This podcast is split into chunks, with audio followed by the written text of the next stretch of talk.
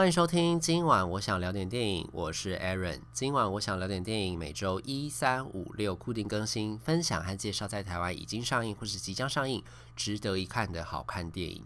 今天这集我们来聊一部奥斯卡的大热门，一部剧情片《梦想之地》（Minari）。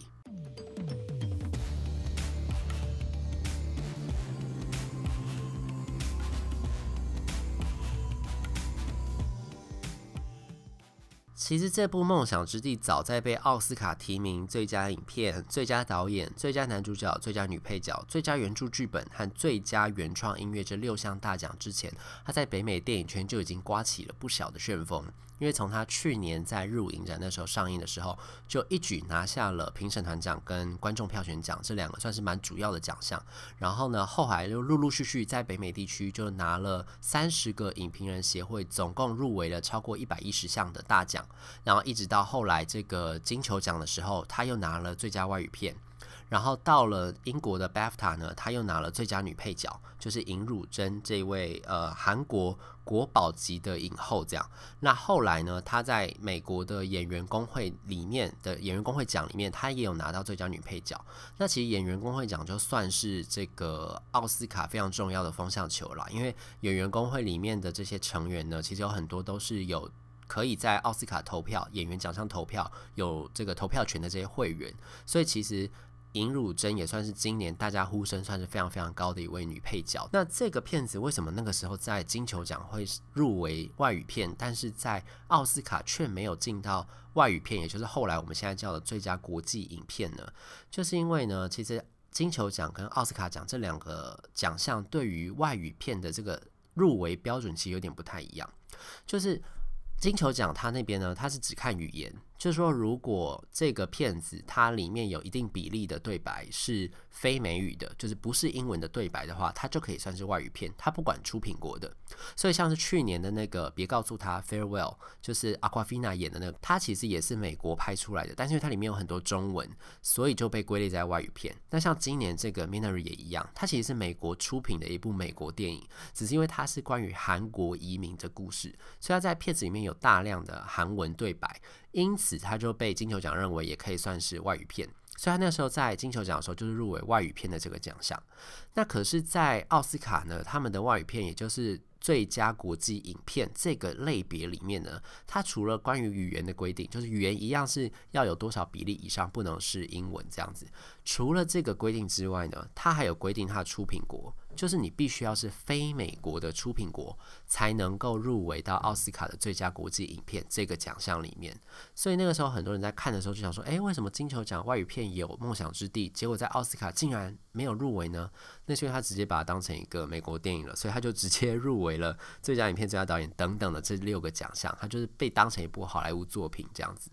那也的确，这个片子真的是一个关于美国的故事。其实我看完之后会觉得，这个片子很适合拿来当做美国大外宣的一个。呃，素材就是 它，就是用来宣扬说美国梦这件事情的单纯跟美好。然后你来到了美国这个地方，不管你是来自哪里的移民，你是你的皮肤是什么颜色，你说是什么样的语言，只要你吃苦耐劳，然后你肯做，你敢做，然后你愿意在美国这个地方付出你的劳力，付出你的汗水，你就有可能在这个地方得到你的你想要的这个目标，达成你想要达成的目标，满足你的梦想，一圆你的美国梦。就来讲的是美国这个地方，其实还是一个充满了各种机遇、充满了各种可能、一个非常多元、非常包容的一块土地。只要你愿意来到这个地方发展，你都可以得到你想要得到的这些目标。它是有这样子一个意涵在里面的。梦想之地，它这个故事的时代背景是八零年代那个时候，你就会特别觉得，尤其你对比到了当下现在的这个美国，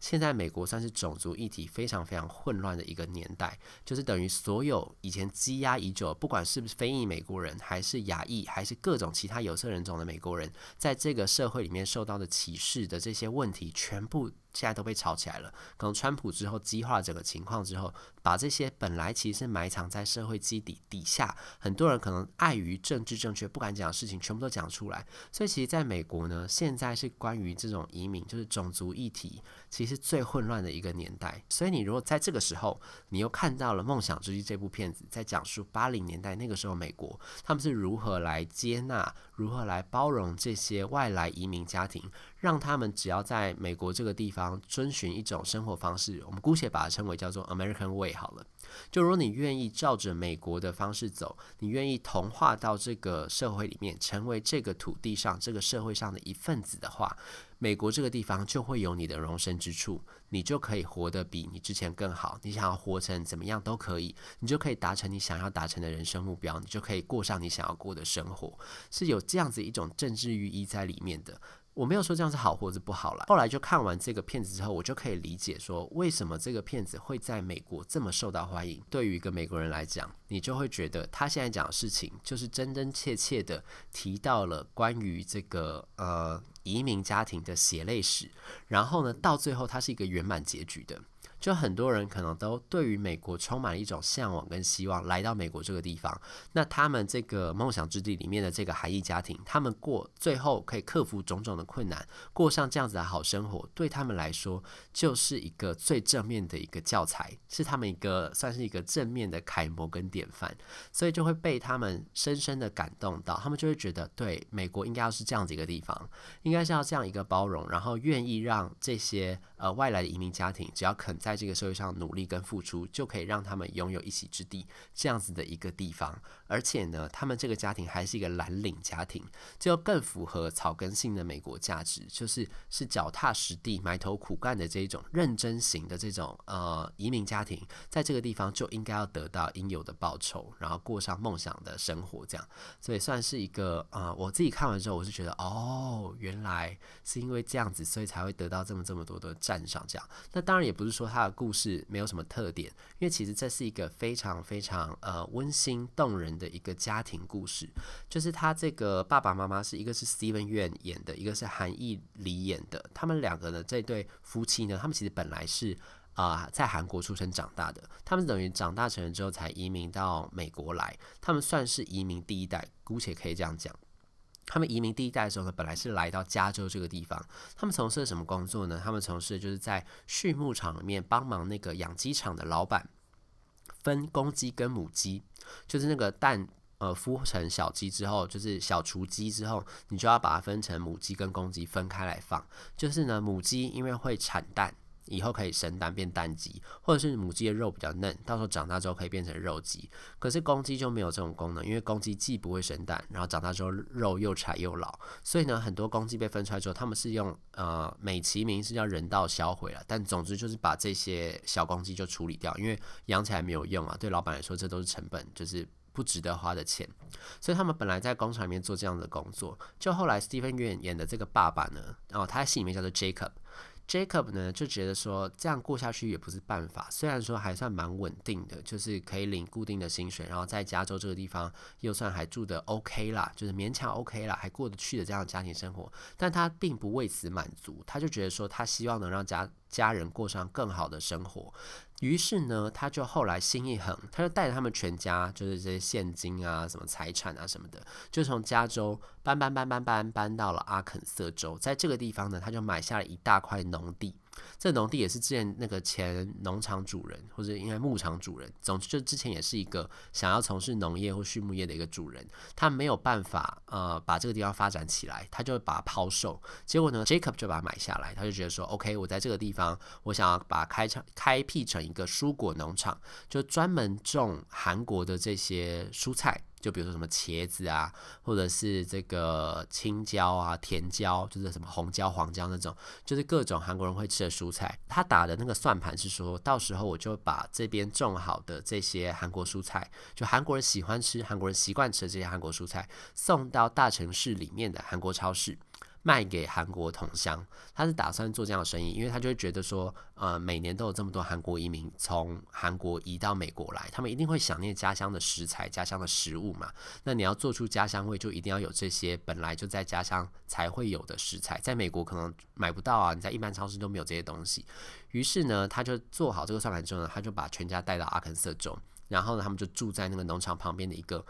呃，其实算是货柜屋的地方，它根本也不算是农舍哦，因为它是没有那种钢筋水泥，甚至也没有木桩打到地基里面那一种，就是一个浮在地表上面的，就是 还有四颗轮子在那种大型货柜，然后就把它变成一个家，住在那个地方。所以其实他本来他的呃算盘都是这样打的，没错。但是呢，中间当然就遇到很多不可抗力的因素了，比如说天灾，比如说气候。然后比如说，就是你那个下游的这些韩国超市有没有跟你认真的配合？因为其实他中间其实就遇到一个插曲，就是他本来已经东西都收成的差不多了，他准备要去送货给那个超市的时候，超市说取消就取消，然后他就说：“哎，果然只有韩国人才会欺负韩国人，就很生气。”的确，就是其实有很多的，包括仅像像台湾或者是香港或者是中国大陆，你只要移民到那个就是华人啦，你移民到美国、英国之类的，你加入当地的社团，你本来可能会以为说这个同乡会照顾同乡，来自同一个地方的人不亲土亲嘛，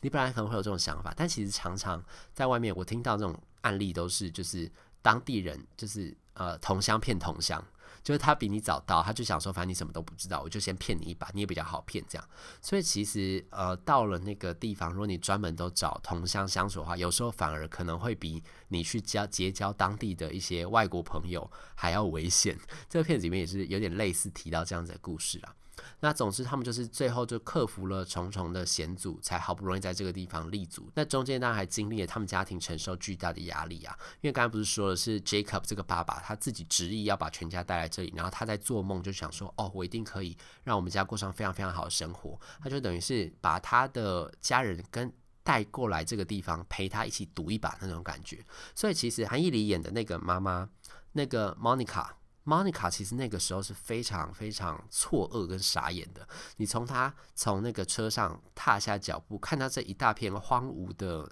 呃田地、荒芜的草原，然后再看到这中间树呃立着一台小小的货柜车，然后她老公跟她讲说：“这就是我们以后的家。”你知道她那个表情整个就垮下来了。她就真的不知道她老公在干嘛。其实我在这个地方非常非常能够对这个呃。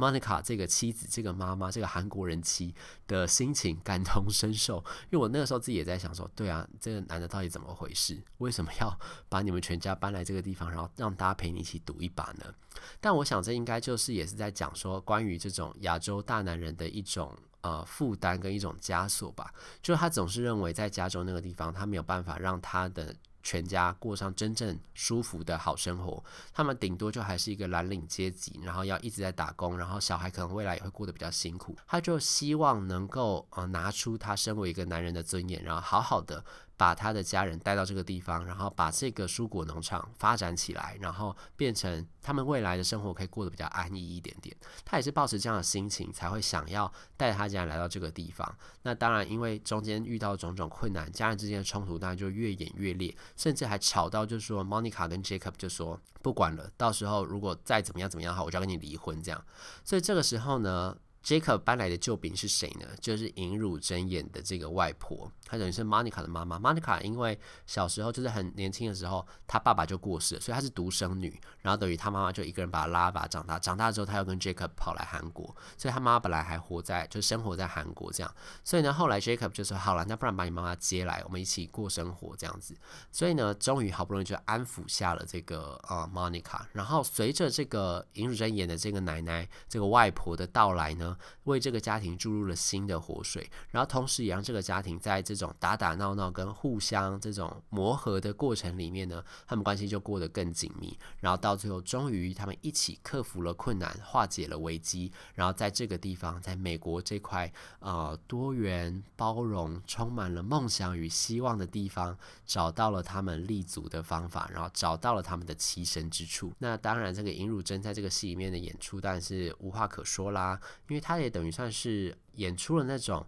很大方、很大气的一种奶奶的形象吧，外婆的形象吧。就虽然她是从韩国来到这个人生地不熟的地方，但是她就是因为爱她的家人，因为爱她的呃孙子，爱她的女儿女婿，所以她愿意来到这个地方，然后学习跟融入这个地方的生活方式。所以他会获得这种就是北美的影评或是媒体的一致盛赞，然后后来在奥斯卡可以得到这么多的入围肯定，我想也是有这一部分的原因在里面。所以如果你想知道这个韩国家庭还会发生什么有趣的故事呢？就是移民到了美国这个地方还有什么特别的文化冲击，然后包括这个就在美国长大的孙子对上。来自韩国，充满了各种他们无法理解的文化的这个外婆来到这个地方，他们又要怎么祖孙对决呢？就要锁定这一部《梦想之地》喽。以上就是今天跟大家介绍这部电影《梦想之地》（Minari）。那如果对这节节目有任何的意见的话呢，欢迎留言或者是到 Instagram 搜寻电影伦森私讯小盒子，让我知道。